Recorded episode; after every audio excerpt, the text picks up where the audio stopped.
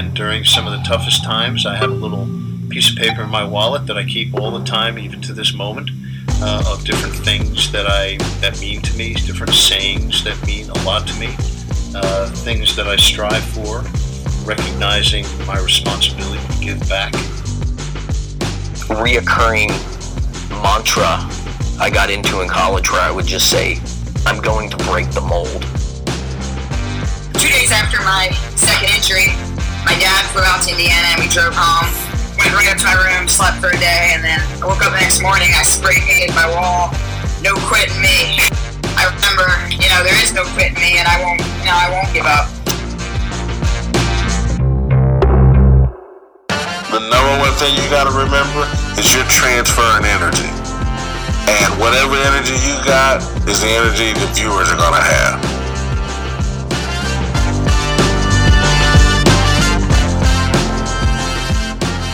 You are listening to Intentional Performers with Brian Levinson, where we talk with experts of craft about their journey and what they have intentionally done to be their best self.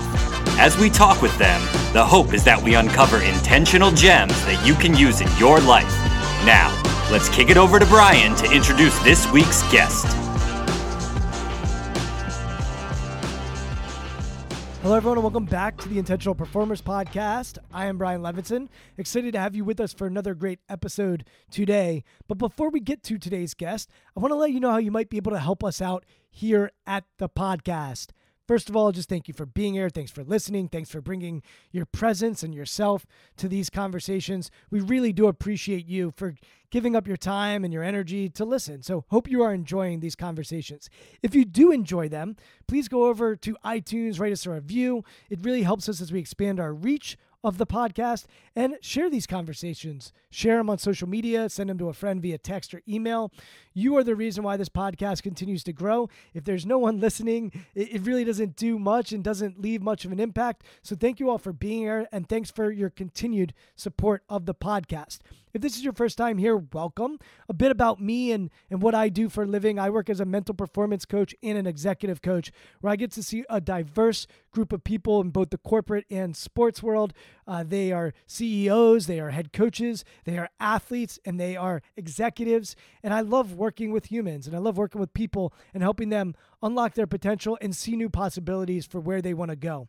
So today's guest walks a similar path, and it's one of the reasons why we connected. Dr. Travis Heath is an associate professor of psychology at Metropolitan State University of Denver, which is actually where he also attended. Uh, he also is a licensed psychologist working in private practice in Denver, Colorado, and is co founder of Rocky Mountain Narrative Therapy Center.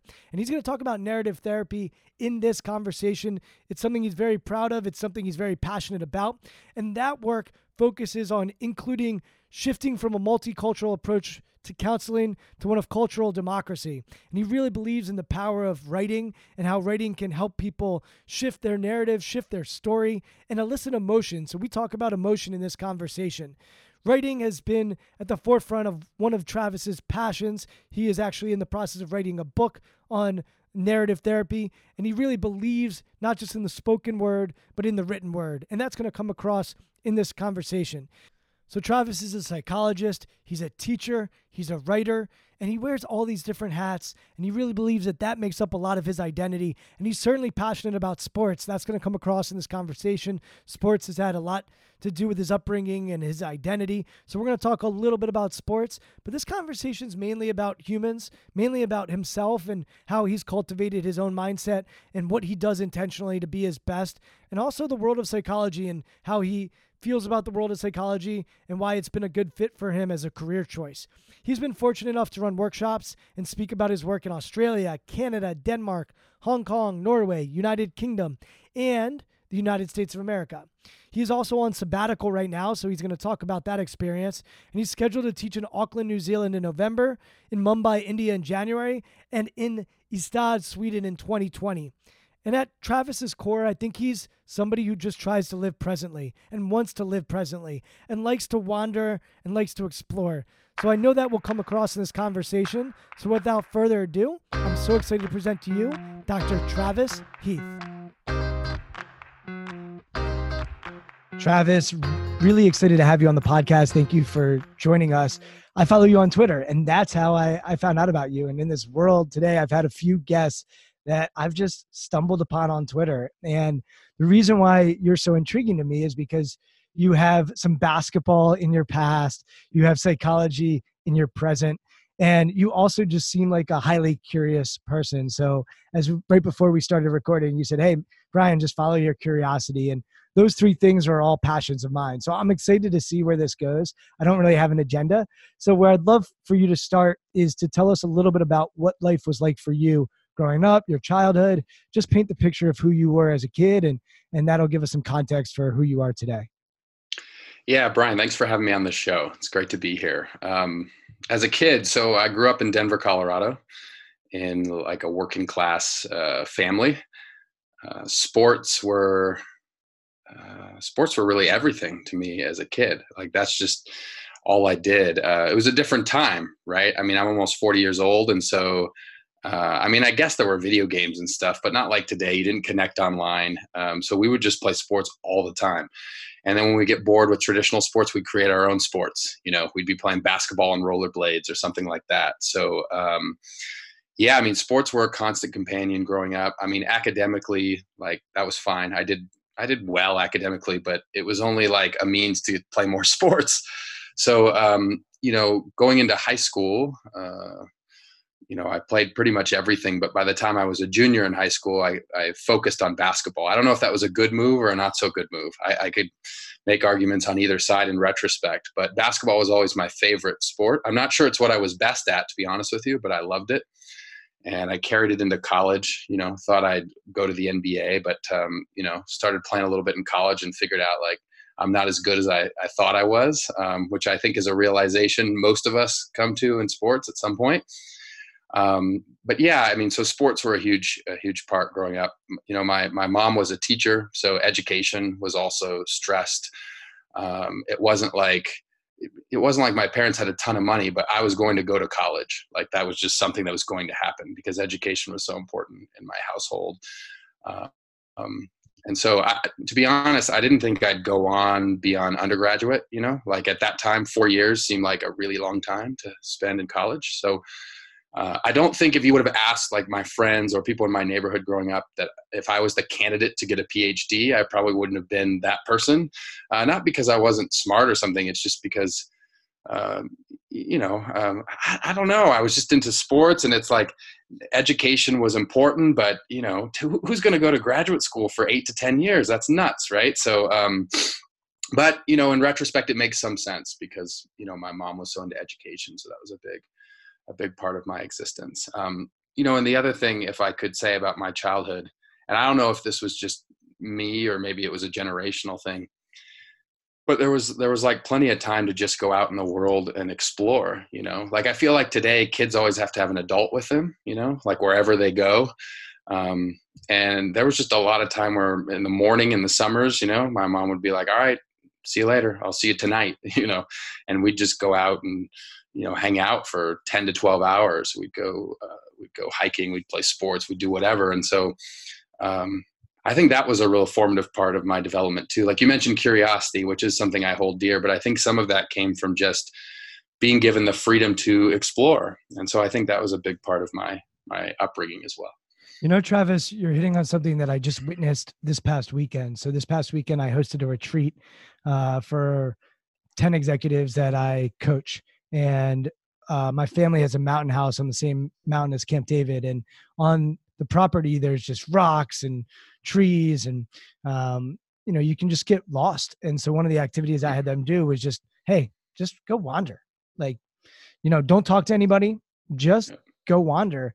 And I observed them, and I was watching them, and I'm watching them just like skip on the rocks and just, you know, bounce around. And yeah. when we came back and debriefed it, one of the things that they talked about was, gosh, like I don't usually have the freedom to just wander in my day. I mean, we have phones now that tell us exactly where we should go. We have, you know, we, even if you don't have a watch, you have time on your phone. And a lot of them, like the exercise is supposed to be 10, 15 minutes. A lot of them came back like 20 minutes later. And I was like, you know what? Let it go. it's like, like, uh, whatever, we'll push something else back. And, that we had a whole conversation around the importance of playing and getting lost and just wandering and how that's been lost not just with our kids but also as adults. Like we don't do that anymore. Um, we are so rigid a lot of times and they talked about how free it felt to just wander and their create creativity started to spark and they Mm. just were, were in touch with themselves. So i'm curious if you do anything for yourself knowing that about your childhood to just get lost and go and go wander Oh gosh, yes. Um, you know, I, I've I've often said that kind of movement sparks my mind, it sparks my heart, it sparks my soul, it gets everything moving. I have to move. Um, I didn't travel a lot growing up. We didn't really have the funds to do that. I mean, we went on little road trips and things like that. But you know, I've been fortunate enough as I've gotten older to travel. And when I go to a new place, like the one of the first things I do when I get settled is just go wander the city, go wander wherever I'm at, without a map um, it, it gets me sort of just grounded in wherever I am. So yeah, I mean, I'm always walking, um, uh, you know, exploring nooks and crannies, even of like Denver, where I live, where I grew up. I know Denver very well, but I'm always just sort of wandering around, paying attention. What do I see? Uh, listening to conversations around me. So absolutely, it's a part of. I- mean, I would say it's a part of basically every day that I'm out and I'm moving, and I'm even if it's a route I've taken 30 times, uh, 300 times, 3,000 times. I mean, it's a little different each time if you if you pay attention. So yeah, I, I often say I get bored easy and I get restless. So maybe that's some of the tendency of of me to do that too. But yes, I've de- that's definitely found its way into my adult living for sure. Awesome. And take me back again to the the fam- family dynamics. You mentioned mom's a teacher. Who else Yeah. was involved as far as the the family uh, Yeah. dynamics go? Yeah. So uh, my dad, he um, so he worked at a fire uh, department for I don't know twenty or thirty years, but he wasn't a fireman. He did like computer IT kind of stuff. But when I was really young, he was uh, self-employed. So he did that all sort of out of like literally out of our basement. And so um, you know, it, it, I think that was a really good experience to learn from in a lot of ways. It was tough financially for a period of time, right? But he kind of had this uh, entrepreneurial entrepreneurial spirit about him, I guess you might say, right? And starting his own business, and then eventually connecting with something much larger. Um, yeah, so so he was around. They were both uh, really supportive of my uh, ventures as well, like in sports, and I mean this literally. I don't think my dad missed a game, any sort of event or game in my entire childhood, which is wild if you think about it. You know, I'm part of that growing up. He had flexibility because of his schedule, but you know, he would be the one that would take me to most of my practices and literally never missed a game. Not that my mom missed a lot of games. I mean, there were very she was there most always, but I mean, he literally was there all the time. And so I think um you know that's that's impacted how I parent as well. I have a seven year old and I have a just turned three year old, and um, the idea of being present. I think I learned that uh, from both my parents, but really from my dad. You know that um, if you're not if you're not present, sort of what's the point? You know, I could go out into the world and try and make money or do whatever every second of the day, but um, you know, there's this precious. It sounds trite to say, but it's so true. You you get it. You have kids. I mean I always heard before I had kids, hey, they grow up so fast. You know, like, yeah, yeah, I heard that. But then you have them, and it's like, wow, my entire relationship with time has changed over the last seven years. And so, the gift of presence, I think, is a great gift that my dad uh, gave me. It's so interesting you you bring that up because I never thought about that. Which is now I definitely use my kids as sort of the barometer of where we're at. Like my my Mhm. daughter's age, my son's age, and and sort of you do live vicariously through them in that way. Uh, and I, I never really thought about that. Uh, what other values did mom and dad pass down to you? So obviously this ability to be in the present you got from dad. But what other values did they pass down to you?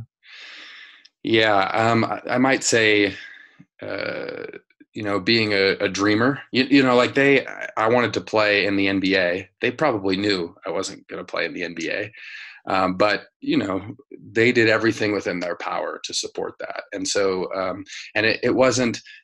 Um, not that they were reckless in their advice or something, but it wasn't like, well, you should do this because it's more down to earth, or you should do this because there's a more clear path to an easy job or something like that. It was, you know, whatever my big dreams were, they always supported that. So the idea of like, um, not just being a dreamer, but finding ways to help support and foster dreams. Um, I definitely got that from them.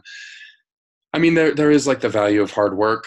You know, I mean, they were uh, very hard workers, and so I'm sure that's followed me as well. The idea of family and the importance of family, um, I definitely got that from them. Uh, and I think the idea of service, you know, the idea of um, uh, serving other people from both of them, I saw them do that in a lot of different ways, and uh, I think I didn't think of this consciously as a kid or even as a young adult, but what when I look back at jobs I was considering or directions I was going in my life, it always involved service of some sort, and I, I, think I definitely got that from them. So I think those are some of the key ones. Did you have siblings? No. So what was it like being an only child? Well, I should say it's interesting because there were a couple of um, uh, kids that were almost like my siblings, so they were next door neighbors, and there was. Um, uh, sometimes like some challenges going on in their home. So often um, there were long stretches of time where they stayed with us, one older and one younger. Um, and I often still sort of we look at one another as siblings, but not blood siblings. Um, so so that was kind of an interesting dynamic. They've been around my whole life. Um, so I was an only child, but I wasn't, if that makes sense, because there were often two other kids in the home. Uh, also, I should mention I was adopted when I was I don't know, eight weeks old, six weeks old, when I was very, very young. So the, my parents were all I've ever known. So that was um, that's another interesting uh, dynamic. But yeah, so I, I don't know. I kind of had the best of both worlds, being like an only child, but also having like um, almost having siblings, if you want to put it that way. Uh, and that that dynamic, I think, was was great. Um, you know, the only child part of it uh, I think allows like a lot of room for flexibility um, in thinking. It lo- allows a lot of time around adults, you know. So um, which could be there's pros and cons to that as a kid, I suppose. But um, you know, so if I'm the only kid in the house at that time, then I've got to, if I want to be involved in conversations, I sort of have to raise myself to the level of the adults to be taken seriously, right? And so I think that honed some of my conversational abilities and things like that. But like I said, a lot of times there were two other kids in the home. And so, um, you know, I also sort of had the experience of having siblings and going through those kind of squabbles and things as siblings do. So uh, I think my upbringing was really unique in a lot of ways. Do you know your birth parents? I don't. Nope. And any curiosity to find out? Yeah, that's a great question. Uh, I've wrestled with that. And thus far, and I reserve the right to change my mind, of course, but thus far I haven't. Um, you know, my my parents have just been my parents. My dad actually died about what is it, 2019, so about six years ago. Um, you know, my mom I think is going to turn 74 in August. Um, what I do know about my birth parents, my birth mother was 16 when she had me, birth father 18. So they were obviously uh, much younger than my adopted parents are. But thus far, I haven't had um, much of a drive to do that. I don't know if that'll change as I get older. Maybe something about wanting to know uh, more specifically about your genetics or something like that. But um, it's not it's not like something where I've been like, oh gosh, I don't want to find out, or it would be hurtful, or it's more sort of like, eh, I'm I feel good with sort of the family structure I have, and I haven't had a yearning to do that. But like I said, I reserve the right to change my mind. Like we'll see what happens into the future. You mentioned dad passing away. What was that like for you? Oh gosh, I mean, it was. Um, I mean, it was a long bout with cancer, uh, brain cancer. Well, as long as those bouts with glioblastoma go, like 16 months, which on for glioblastoma, which is a really um, devastating form of a brain tumor, 16 months is a pretty long time. But so, well, I'll say a couple of things. On one hand, uh, having the time to say goodbye, right, and prepare for death, I think is uh, a great gift. But in some ways, it's painful because you can see the person decline right? Um, but now, six years or so removed from it, uh, it's given me so many gifts um, in terms of the work I do, right? Because I'm a psychologist, and death. I often say to people, "Death is my business," and they look at me sort of, you know, cockeyed, like, "Well, what do you mean?" And because people are, even if it's not a physical death, people are often coming to see me when a relationship dies, when a cycle of life dies, right? So um, it's made me a, a, much better psychologist, I think. And it's also made me a better husband and a bit better father. Now, of course, if you ask me, like, well, would you rather it didn't happen? Because I think he was 66 when he died. Well, sure. Yeah, I mean, of course. But given that it did happen, um, you know, I think it's it's uh, brought me a lot of gifts that maybe I wouldn't have predicted in advance. You mentioned as a psychologist that you see all these different people that might be in transition or dealing with death in other ways, not just the physical side of it. Talk a bit about your psychology background, how you got there.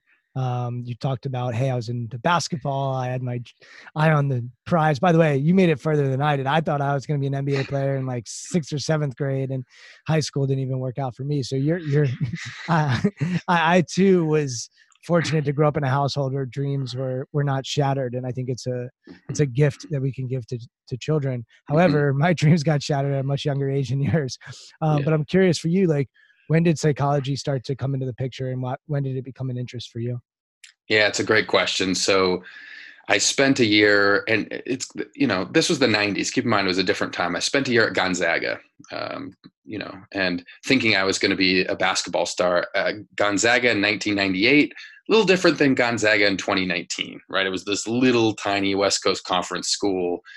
If you knew basketball, you knew John Stockton went there. That was it. Now people hear Gonzaga, and it's a, I mean, now they play in this 18,000 seat arena. It's totally different. But, you know, that was like really my only D1 uh, opportunity. And uh, the head coach, Dan Monson, left um, there were six six of us freshmen. Only one was left after the first year, which obviously uh, Mark Few had a much better plan, as you can see now. But even if Monson had stayed, I mean, the reality is I wasn't really good enough to to play at that level. Um, and to me, well, I mean, I don't know. Maybe I could have stuck around, and waved a towel for five years, and there's merit in that. But uh, the way my thinking is, is like, if this isn't going to lead to something, why am I doing it? You know. And so I, I'm I need to find what I'm going to do in life and so I went back home to Denver. Uh, my mom was like, look, you either got to continue in school or you got to get a job, like one or the other. I started looking at the job market. Um, without a college degree, that didn't look so good. I didn't want to be saying, Do you want fries with that for the rest of my life? I mean, that can be honorable for a period of time, or maybe for some people it's their life, but it wasn't for me. And so I went back to school to Metropolitan State University of Denver, which, to be honest, at the time, I didn't know if it was a four year school or two year school. I met with an advisor during the summer. This is the summer of 99. And uh, she's like, well, what? She's very nice. What classes do you want to register for? This and that. And I was like, look, I just need enough classes to get my mom off my ass. Like, what's a full time load? Like, just sign me up. And she tries again.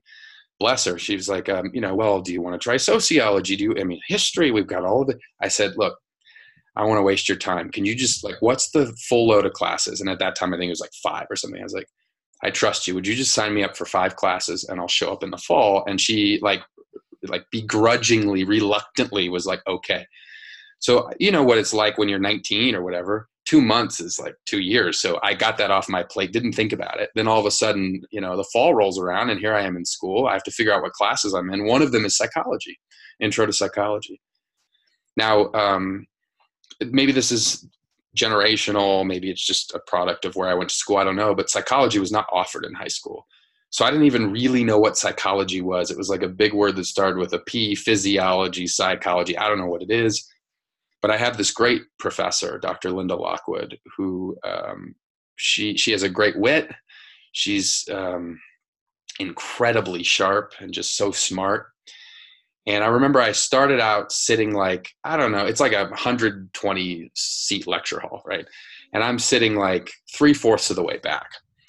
But I notice myself as the class is going, I'm like uh, uh, progressively moving forward, like almost one row a week. Uh, it's like I'm, it's a gravitational pull to her class. And, you know, I start doing well on the exams and, um, you know, she starts taking an interest in me and says like well have you ever thought about psychology? Like no never thought about psychology. And I, at first i thought the question was preposterous but by the end of the class you know i'd gotten an a on all the exams but more importantly like i was reading the textbook for fun which is not me. I mean you, this might sort of sound bad but usually i would get good grades by and i barely read. You know i just I have I had a knack for efficiency, knowing what I needed to know, and just regurgitating that on an exam and getting an A. Um, but in this class, I was actually interested in the content, and I'm reading, and I'm like, wow, I've thought about this stuff since I was a kid. I just thought I was a weirdo that thought about weird things, but actually, there's like whole programs of study on this. So I was sort of amazed by all of that.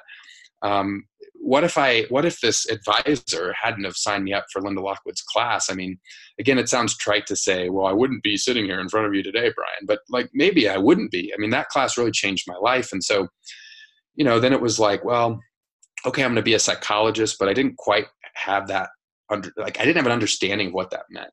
like, like I was, you know, what another mentor I came across, Dr. Harvey Milkman, he was like, hey, you should go to graduate school. And I remember telling him, no, nah, I'm not going to go to graduate school. I'm just going to be a psychologist.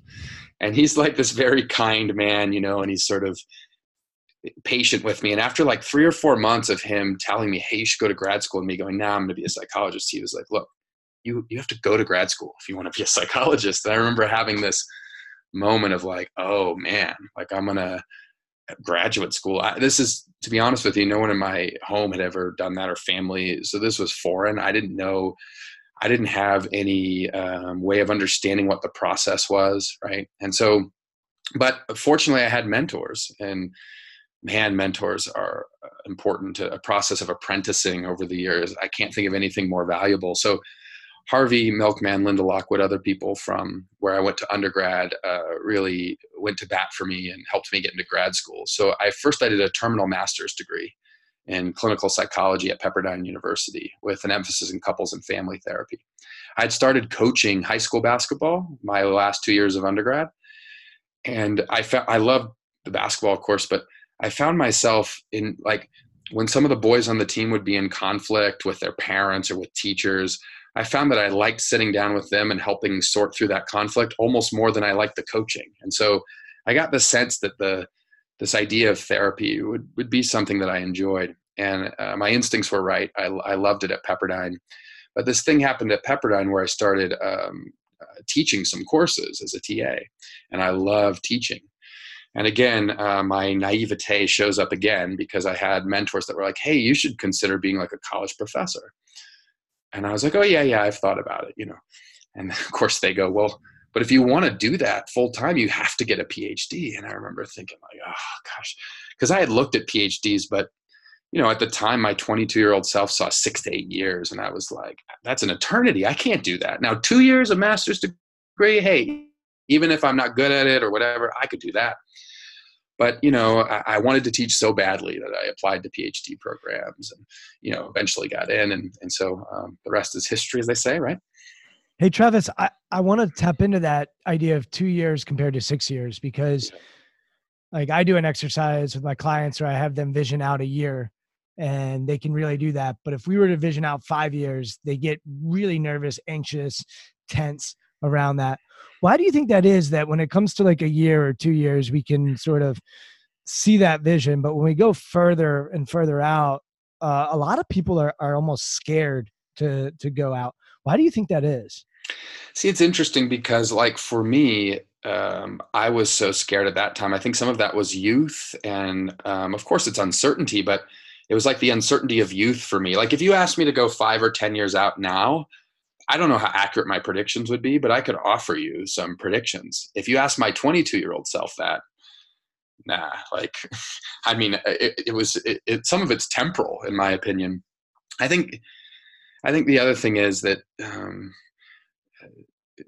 sometimes when I've noticed this with people, this is um, anecdotal, of course. I don't have any empirical evidence to support this idea, but it's almost like if we see to me it's exciting if i predict something because i might live into it. Like i don't have any problem predicting where i might go but i think for some people it almost creates like expectations. It's like this idea of like oh gosh what if i put the bar too high or i've done whatever and th- then i have to live up to it. Um, and, and it's like the burden of those expectations which for me i see that a little differently now at 39 years old. I see that as sort of like it creates opportunity. It create I can live into the direction I want to go.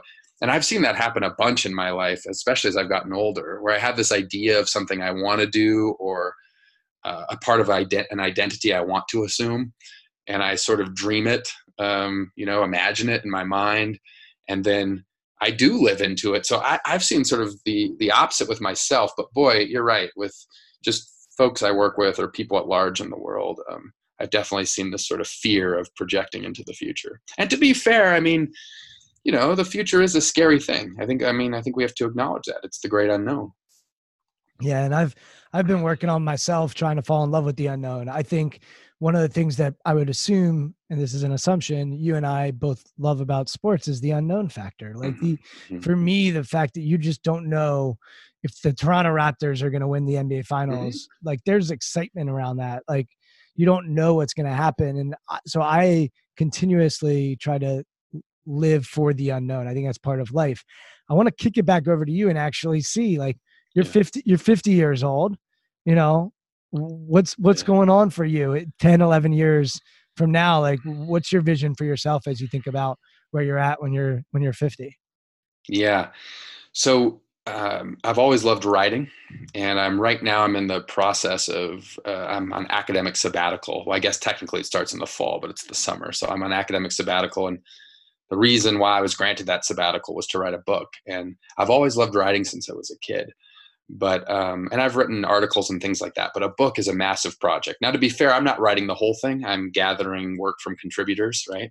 Uh, which is a good way to go, in my opinion. You get lots of voices in there, but gosh, by 50, I hope that I've done more writing. Now, I don't know if that it always means publishing books or whatever, but um, I'm just a big believer in the spoken word as well as the written word, right? And and so I get a lot of spoken word in my meetings with uh, people who consult me, right, in therapy or whatever, and, and, as, and as a teacher, and I think that's great. But the one thing about the spoken word, like those words are ephemeral. They, they um, they i'm not saying they don't move people but they disappear right? How often do we listen to someone speak and we go oh this person said that but i forgot to write it down. I kind of have the spirit of it but i but when you write it down words become immortalized. So writing is just I, I don't know. I think and i know we have research on people reading less or they'll only read a little bit. But i think if you uh, if anyone has the ability to write in a way that moves people, that in, invites people into whatever the stories are that they're telling, I think people will absolutely still read. Maybe you have a smaller window to get their attention and bring them in, but so I would hope at age 50 I've written a lot more. I also the idea of apprenticing. I mean, I've had um, some great apprentices, and I'd like to continue, especially as I get older, to apprentice other people in the practice of narrative therapy, which is the type of therapy I practice people who want to be educators, people who just want to be helpers and serve. Um, I feel like apprenticing is such a good use of my time, and I get some of that as a teacher, but as a like a college professor, a lot of it's super formalized in the classroom, and, and that's that's good. There's a place for that, but when I say apprenticing, I mean more sort of one-on-one sorts of things, really investing time and spirit into people. So I hope I've done a lot more of that. Um, I'm not so interested in like the acad. Well, it's not just academic, like titles and those kinds of uh, pre-constructed milestones aren't that interesting to me. So, you know, like I got tenure a few years back. I'm sure I'll sit for full professor in a bit. Um, I mean, all that would be nice to have, but in terms of like my vision for myself, it's more in uh, the practices I'll be engaged in, uh, uh, what I'll be doing. Um, the person I'll I'll I'll be being, if that makes sense, um, as opposed to like like I find when I adhere to other people's milestones or or um, you know like the path I'm supposed to be going. If I get hooked up on that, that's when I get drained of all my energy, and that's not good. But if I'm if I'm setting more sort of experiential uh, milestones where I'm participating in something or there's a practice of something, that engages me. Like I notice a lot of my academic friends and colleagues, it's like, oh gosh, I've got to write this thing and it's horrible.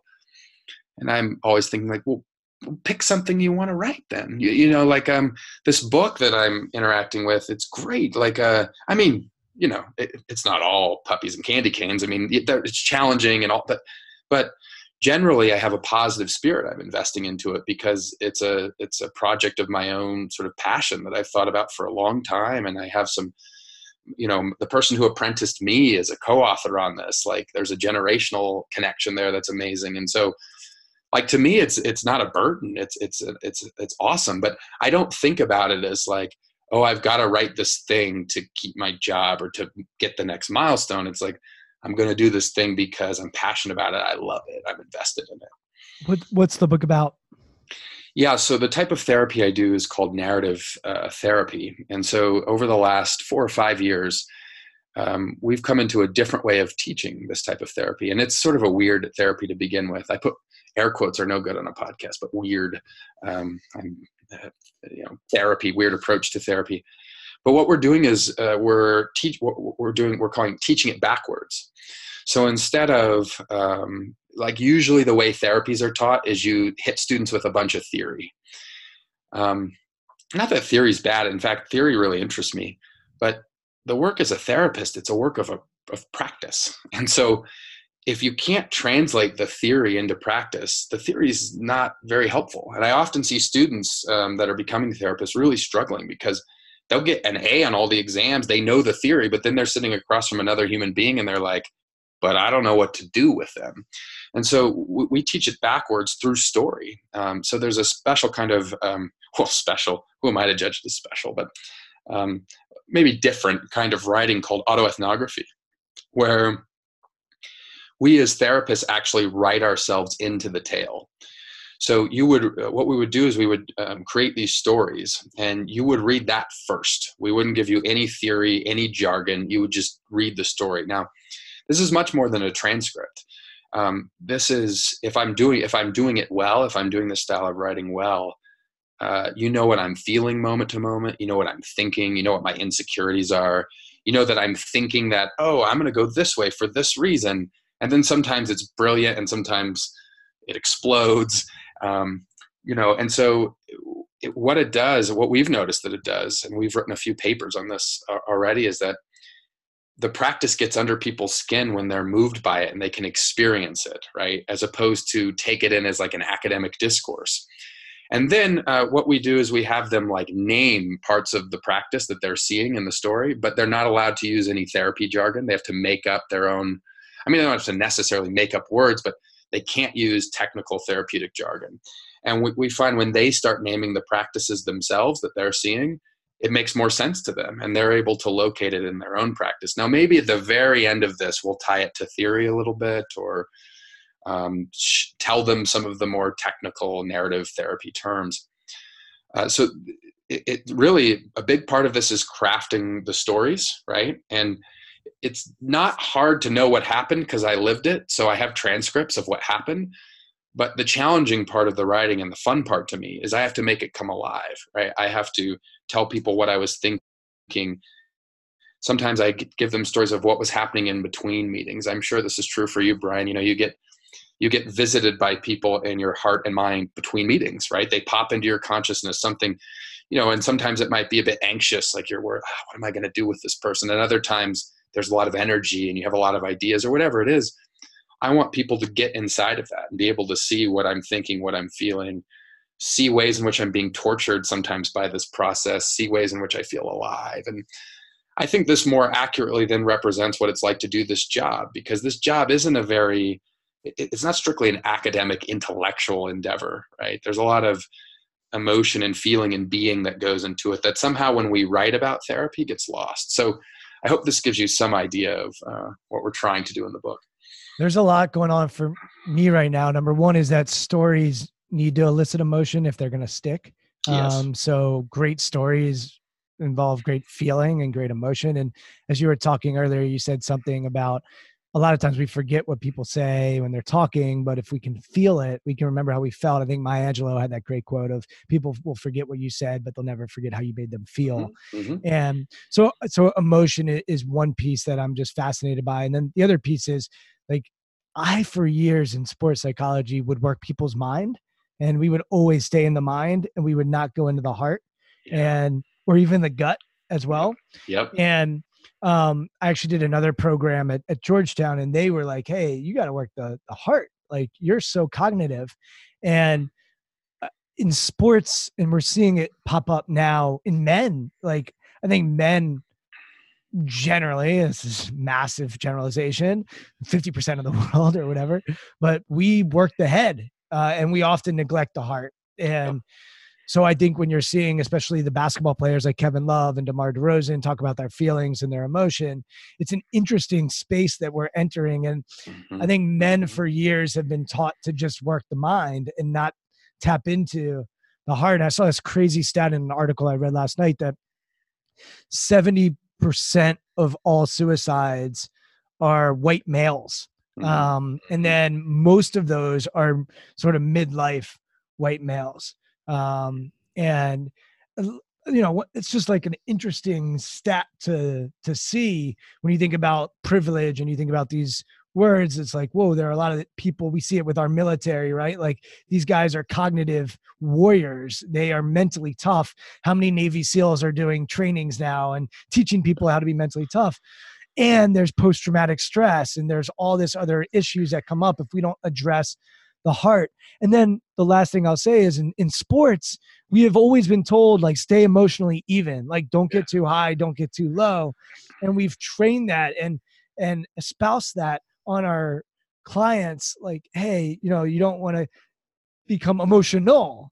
Um and and it's just an interesting space and i'm curious where sports psychology will go in the future because i think you can play with emotion without being emotional. I think you can the more you can feel the emotion and be aware of it and notice it without necessarily um, letting the emotion turn into um, being emotional i think that's a massive um, advantage for a performer to have but it's scary because once you open up that vulnerability you potentially could become emotional and that could negatively impact uh, your performance. So i want to just riff with you on emotion because it sounds like you're you're really going into it with when it comes to narrative uh, therapy and when it comes to writing you have to play with emotion. So i would love to get your thoughts as you think about emotion as it relates to performance and psychology and, and how you think about all that Yeah. Well, first of all, I really appreciate your words. Um, you know, I I've consulted not so much anymore, since especially since I've had kids, but uh, you know, consulted with the NBA and for NBA teams for for a while. Um, and I I don't know if I've said it exactly like you've said it, but um, I don't know if I could articulate it as nicely as you did. But uh, being a you know harnessing emotion without becoming emotional that's like that's a really interesting idea to me. To me, when I work with athletes, it's like, look, you didn't you didn't start playing sports as an intellectual decision. Like you, you your heart led you to sports. It was a, it's highly emotional right? For most for most athletes. I mean maybe if you're seven foot seven or something um you know i'm thinking of well i won't name names but you know you you, you can you can think of uh, ba- basketball its height. It could be other um sort of uh, natural skill sets or body types in other sports but most most athletes it starts that's why they're right? And we use phrases like you got to have heart right? But yet um, in some ways our profession psychology tries to take the heart or historically has tried to take the heart out of things. To me it's what, what are the where are the potentials of where the heart might take you right? It might be able to take you places that the head can't and i'm not advocating like I'm not advocating that cognition uh, is bad but I could argue, and I'd be curious to get your thoughts about this, that cognition could be a bigger enemy to performance than emotion. Emotion harnessed um, in a way that fits for the person could be, you know, like, I don't know, full disclosure, I don't know Kawhi Leonard, but obviously he's at the forefront of our sports consciousness right now. He's a really interesting personality. The way he uh, could ride a wave of emotion or harness emotion could be very different than the way that uh, Kobe Bryant did, or the way that uh, Shaquille O'Neal did, or the way that Nikola Jokic here in Denver does. Like, I, I, don't, I'm, I would stay away from the prescriptive. Like, here's how you harness emotion. I think it's different for each person. How, what, what's the preferred relationship they have with emotion? But to take it out of the equation, I agree with you. It's dangerous, and I think it risks. Um, getting in the way of performance just as much as if we um, uh, sort of are, are are to ignore it or to go strictly cognitive. Well, there's also something interesting. I think we assume that we can see the emotion, and Mhm. from the outside looking in. So Draymond Green plays with emotion because we're seeing it. yes, uh, we're we're yes. noticing it. We're observing it. So it's obvious. But to your point, I don't know what Kawhi's insides are like. I don't know what he's feeling in that moment, just like I don't know what he's thinking. And while yep. body language certainly matters, and Amy Cuddy's work on body language has been well documented, and, and, and look, body language is something to notice and observe and be aware of, but it doesn't tell the whole story. I can't tell you how many times I've had a client sit next to me and I read something and I bring it up to them and they say, no, actually, that's not really what I'm feeling or that's not really what I'm thinking. And yep. so while it's important to notice and observe, it's also important to to point out that emotion can feelings can be something that might be more under, underneath, might be uh, hidden. And I was thinking about this also. I was watching last night. There was nothing really to watch on TV, and I was trying to go to bed. I probably should have been reading instead of watching TV, but that's my own my own issues. And I flipped over to NBA TV, and they had something on the Dream Team on. And I've seen the documentary a bunch. And you know, you're watching Charles Barkley and Magic Johnson and Jordan and all these guys, but they talk about Barkley elbowing a player um, for no reason from Angola and just elbowing them and how, you know, it was like a black eye on the team. Uh, but, and so you're watching Barkley, who I think from an emotion standpoint, you know, played with emotion, and that was part of his unfair advantage being six foot five and being a power mm-hmm. forward at a mm-hmm. time when guys were six ten and you know much less multidimensional than he was.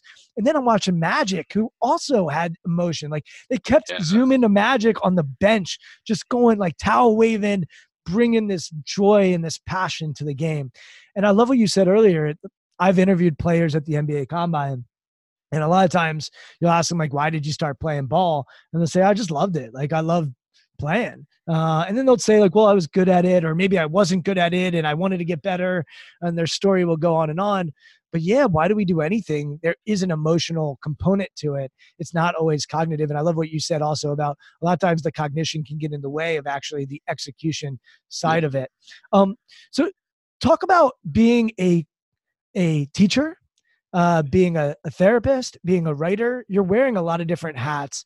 Uh, do one of those hats fit you better than another?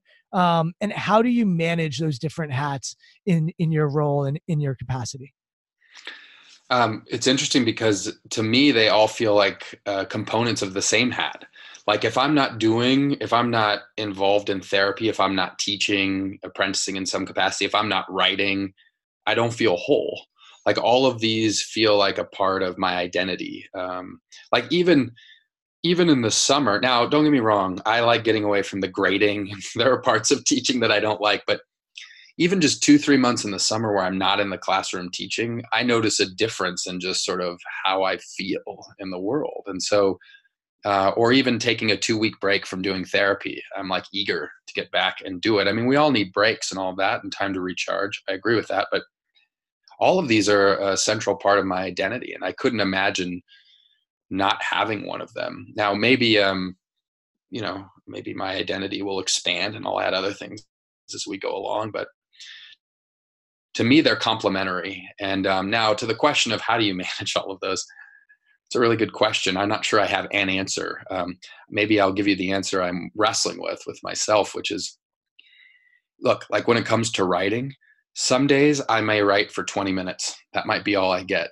because i'm trying to potty train my youngest i'm running my oldest off to swimming lessons or doing whatever then i've got clients and that whatever else is going on but i found that like hey, even if I get 20 minutes of writing in, and I, do, I don't have to be in this perfect Zen space, you know, I'm feeling creative. No, just start writing. Just like, I've got this time, I'm going to write for 20 minutes. And then some days I might write for three hours. It just presents itself that way. But eh, life is busy. And I've found that um, sometimes, you know, like, look, you and I, if we're working with a client, we have that time booked off. We're going to work with them for an hour or two hours or whatever it is, right? But then there are other things that might be passions or, or just important parts of our jobs that we have to squeeze in. And I used to think that to write, I needed to be in this perfect creative space. And that was a was not a helpful story because I found if I just start writing, it'll it'll come right and even if it's for 20 minutes so i think that's one way i'm managing it another way is that to get away from all of that altogether right so to make sure i have time with my wife time with my kids um, exercise is crucial for me. Um, making sure that I'm exercising and staying, of course, physically fit, but boy, um, that's tied to my emotional and uh, mental fitness as well. So that's been key. Sleeping, and with young kids that can be hard but trying to find enough time to you know at least get seven hours of sleep whenever possible. Um, you know i think all of those things are a recipe um, having having community right? Having colleagues that i can uh, speak with have conversations with that in a way that they'll understand because they do something similar. I think that that's important. All of these are my attempt to um, wear all of these different hats simultaneously right? I don't i don't have it i don't have it down. I don't have it uh, it's not perfect but um, this is sort of the formula that i've started to construct to be able to survive but travis i'm trying to to understand so i would imagine if you're lecturing in front of a classroom that's going to be different than writing mm-hmm. in mm-hmm. at your desk right and, and writing at your desk is going to be different than having a, a therapy session mm-hmm. and so for me at least I know what I need to be right now for you is different than when I'm going to coach. Like my next client is an executive. Uh, that's going to be a different dynamic. And then I've got a college athlete. That's going to be a different dynamic. And then I've got a speaking gig tomorrow with a company that I'm, you know, I, I have to be on for that, and that's going to be different. And yep. so they require different tempos, different energy, um, different headspaces. Uh, so th- that part is really what I'm curious is how do you, mm. First of all, is there one that you really feel the most alive in? And then is there anything that you do to transition into each of them to make sure that you're where you need to be? I feel alive in different ways in each one. There are times I like to just writing is often a great solitary activity, and I like a decent amount of time alone with my own thoughts so I'm not contaminated by what others are thinking. I like that but I also very much love facilitating conversations, right? Whether it be as a teacher or a speaker or whatever. So I'm not sure I feel more alive. I just feel alive in different ways. Now, the transition part, you know, like um, I, am thinking of what I do. Um, part of this is because I'm cheap and I don't want to pay for parking, so I'll acknowledge that. But I, uh, on the university campus, and we don't get free parking because it's an urban campus, not a lot of parking. I park 15 or 20 minutes away, and I walk um, in in the morning. And I notice when I walk in, I'm sort of centering uh, myself, getting prepared to be a professor, right? Everything that comes along with that, lecturing, teaching, but also, you know, serving students in my office, right, with whatever conundrums they have. Then I see clients in the evening. So I have that 15 to 20 minute walk back to my car. And I notice myself transitioning into a different space, a much more intimate space, right? When you're thinking about a one on one conversation uh, the level of intimacy, connection that comes with that is different than when I'm connecting to hundreds of students. And so I noticed that I, I sort of that walk to my car. Um, it's all. It's not like I'm transitioning to a different person. It's not that uh, abrupt of a shift. But I'm coming into this space of okay, I'm going to be sitting with one person in a much more deep way. And so there again, we talked. We started with this idea of like moving and walking like there's just something about having that 15 or 20 minutes to shift. Like if i had to teach a class and then in five minutes walk to my academic office let's say i was seeing someone there as a therapist i don't think i'd be at my best. I need that i need that time to sort of uh, get into the headspace. And it's not like i'm meditating or do it. Sometimes i'm listening to music or a podcast. Sometimes i'm listening to nothing. I'm just walking and sort of paying attention to what's going on uh, in the world around me. But i need that transitional time to get where where I want to go. You mentioned that dad had an entrepreneurial spirit. Mm-hmm. Um, and I'm just thinking about you. You said you're 39 and you're sort of at this prime age mm-hmm. uh career wise you're entering it's interesting because when i work with athletes the prime is like you know mid 20s uh maybe late 20s and then in the corporate world you see it start to occur in the 40s and early 50s and, and so you're about to enter that that sort of realm. And uh, at the same time that you're entering that realm, you've got a PhD, you've got all this experience working in, in psychology. And so you've got this resume, for lack of a better word, that is is really well built out and, and we're literally entering this time now where every major league baseball team pretty much has a sports psychologist yeah. the nfl just this last year said they're going to come out and, and want to make sure that every team has somebody that they can go see the nba players association is doing all kinds of stuff for their guys um, and and so psychology in sports is more accepted today than it's ever been. And as I said, you've got this entrepreneurial dad. You are you're in academia, but you're also writing a book. You just came from the Aspen Ideas Festival. You are also seeing clients at night. So I'm saying all of that to paint this picture to ask, mm-hmm. what is why not leave academia behind? Mm-hmm. Just uh, put your shingle up and start working. I see you've got like Broncos jerseys over one shoulder, uh, Denver Broncos fans parking uh, license plate over the other shoulder. Like it's clear sports is a part of your being and your identity, and you've got the psychology background. I'm just curious, what's the draw to stay in academia as opposed to going all in on being an entrepreneur and going into private practice? Man, that's a great question for one thing, I teach at the university where I did my undergrad at Metro State University. So there's a very strong connection there. Metro State is super diverse in every sense of the word. I mean, I don't just mean racially and ethnically diverse, but diverse in terms of socioeconomic status, age. I mean, I had a 73 year old and a 19 year old in a class last semester, and they became like study buddies. So, to be honest with you, if I was at a more traditional school, I think that would be really hard for me. Um, but I'm in a place where um, the diversity is so strong that I, it's hard for me to imagine leaving. I would also say that I'm in a department where I have a lot of autonomy. You know, I have a um, I have a great chair, and like if I was in a, a more, it, it, seems like I caught a lot of breaks in terms of the culture that I'm in in my department. If I some of the stories I hear about other like undergrad psych departments, I'm not sure I could exist there very long. But part of the reason, Brian, why I, why I can exist in academia is because I have such a rich life outside of it. I'm doing so many other things, and and granted, they, they are also influencing what I bring to academia. But I couldn't be one of those folks who does it five days a week, sixty hours. I, I have to be. I get bored easy. I have to be doing other things, and the university a lot. The university I'm at now allows me a lot of flexibility. So I think I kind of have the best of both worlds. I have the. I mean, I'm. Uh, gosh granted i'm on sabbatical now but even when i'm not i mean um, you know i'm traveling out of the country at least three or four times a year. It'll probably be more like five or six while i'm on sabbatical over the next six months. And so that kind of flexibility is great. Now could i imagine a day where you know i sort of um, transition out of academia and just do these other things? Yeah that could happen. You know you were talking about like looking ahead at age 50 or whatever. I mean maybe that's one of the things that's in store um, this is my first you know real go at writing a book. I mean how much am i going to love that? I mean i'm in the early stages of it. I, so who knows? I mean i could see myself transitioning there but as it stands now i think a lot of the pull to academia is just the place that i'm at and not so much academia itself. Got it.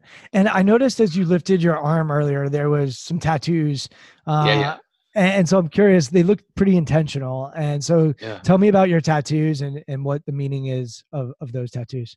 Yeah, so I've yeah, I've got I've got one on my arm that says uh, right here. Well, no one can see it, of course. So let me explain.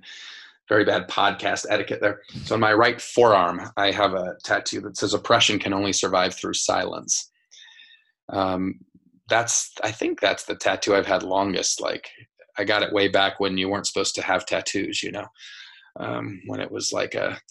It's funny, man, because I, now I always tell people like people look at my tattoos for ideas, but when I first got uh, many of them, people were looking at me like I was on work release or something. Like tattoos were sort of assumed to be synonymous with either like old army vets or criminals or something, right? So it's it's amazing how tattoos uh, have shifted in the sort of zeitgeist of our culture. But oppression can only survive through silence. I was doing my master's work in Los Angeles, it's like 2002 ish. And um, I saw a lot of that work as really being sort of social justice. I hate that phrase now because it's so watered down because everyone uses it. But for efficiency, I'll say sort of social justice kind of work because I was working in South Los Angeles with a lot of uh, communities that were underserved and a lot of marginalized people. And I looked back on some of those experiences, and there were many times where I felt like, now I'm 22, 23 years old at the time, keep in mind, but where I thought I should have spoke up, uh, spoke, I needed to voice something, and I didn't, you know, because I thought, well, you know, what might be the consequences of doing that? Or or would i get in trouble um, in some way with my graduate program or my supervisor or whatever and after having a few of those experiences i put the oppression can only survive through silence on my right forearm because that's at least in the western world that's the arm we usually shake hands with. And i can see it and it reminds me that when i need to speak up speak up right? That that if the only way that we can fight oppression is if we raise our voices. So that's where that one came from.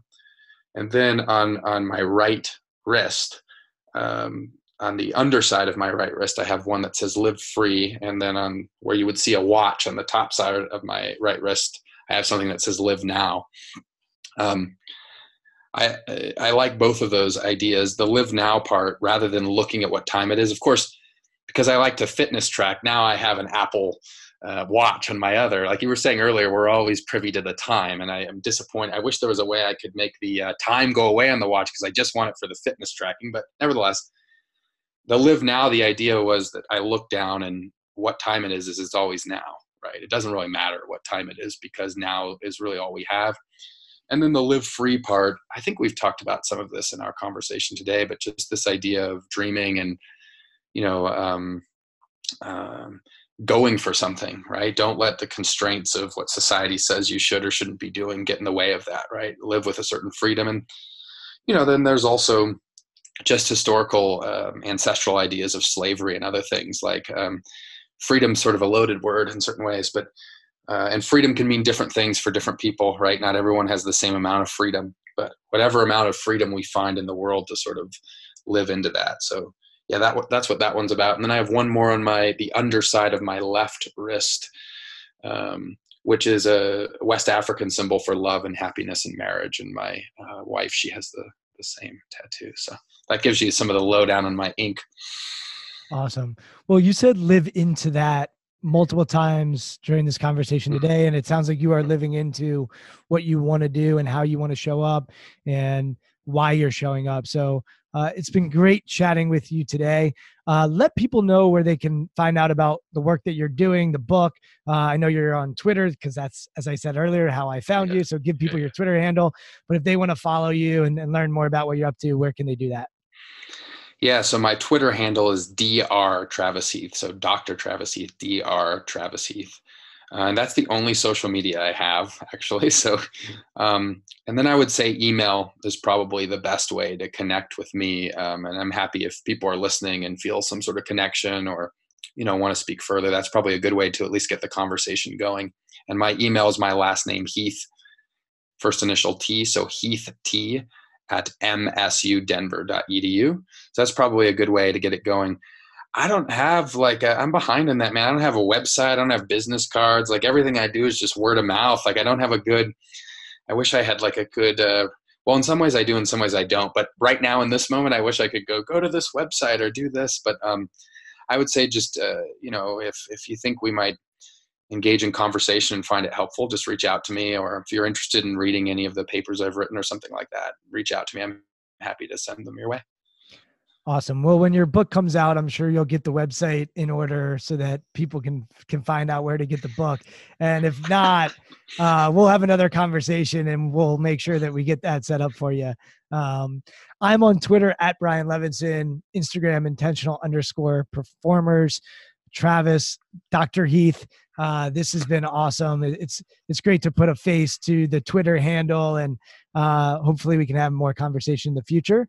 And I know you've got to go drop your uh, your daughter off at, at swim lessons, so hopefully she crushes her swim lessons today. And um, thank you for coming on the podcast.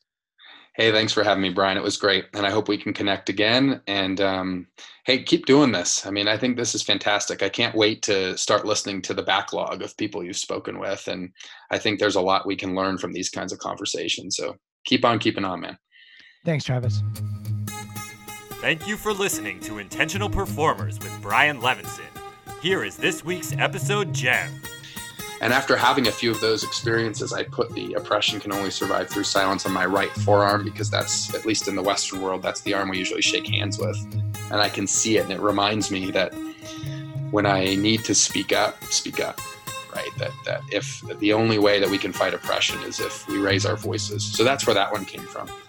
And then on, on my right wrist, um, on the underside of my right wrist, I have one that says "Live Free," and then on where you would see a watch on the top side of my right wrist, I have something that says "Live Now."